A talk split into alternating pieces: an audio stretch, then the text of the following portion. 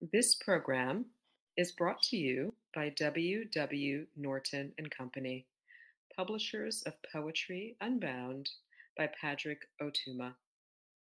Now in paperback and featuring immersive reflections on 50 powerful poems. Hi, I'm Safiya Sinclair, author of Cannibal and How to Say Babylon, and Poem Day guest editor for the month of October. I hope you enjoy today's offering, brought to you by the Academy of American Poets.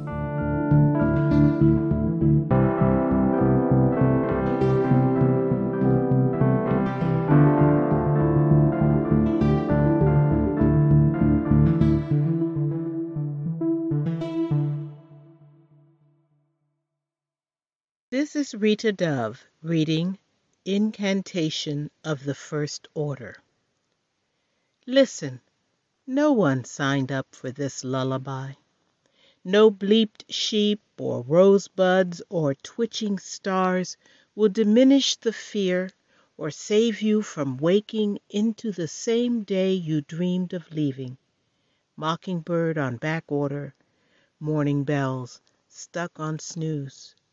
So you might as well get up and at it. Pestilence be damned. Peril and risk having become relative, I'll try to couch this in positive terms. Never is the word of last resorts. Always the fanatic's rallying cry. To those inclined toward kindness, I say, come out of your houses drumming.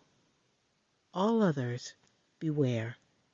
I have discarded my smile, but not my teeth.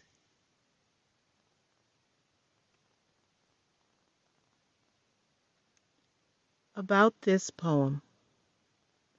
Is an incantation a charm against evil or its cradle? These uncertain times have released both the beauty and the beast in us from the heroics of hospital workers to masking skirmishes at the supermarket checkout. To my astonishment, this poem conjured itself into a sonnet, fourteen belligerent lines prickling from the aftertaste of thwarted longing.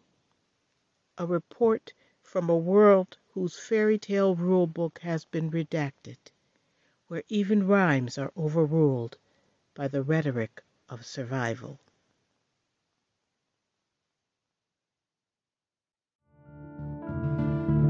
Poem a Day is the original daily poetry series featuring new work by today's poets. Produced by the Academy of American Poets, this free digital series is made possible by you, our readers and listeners. Learn more about Poem a Day and, if you can, please consider supporting this work by visiting poets.org/give.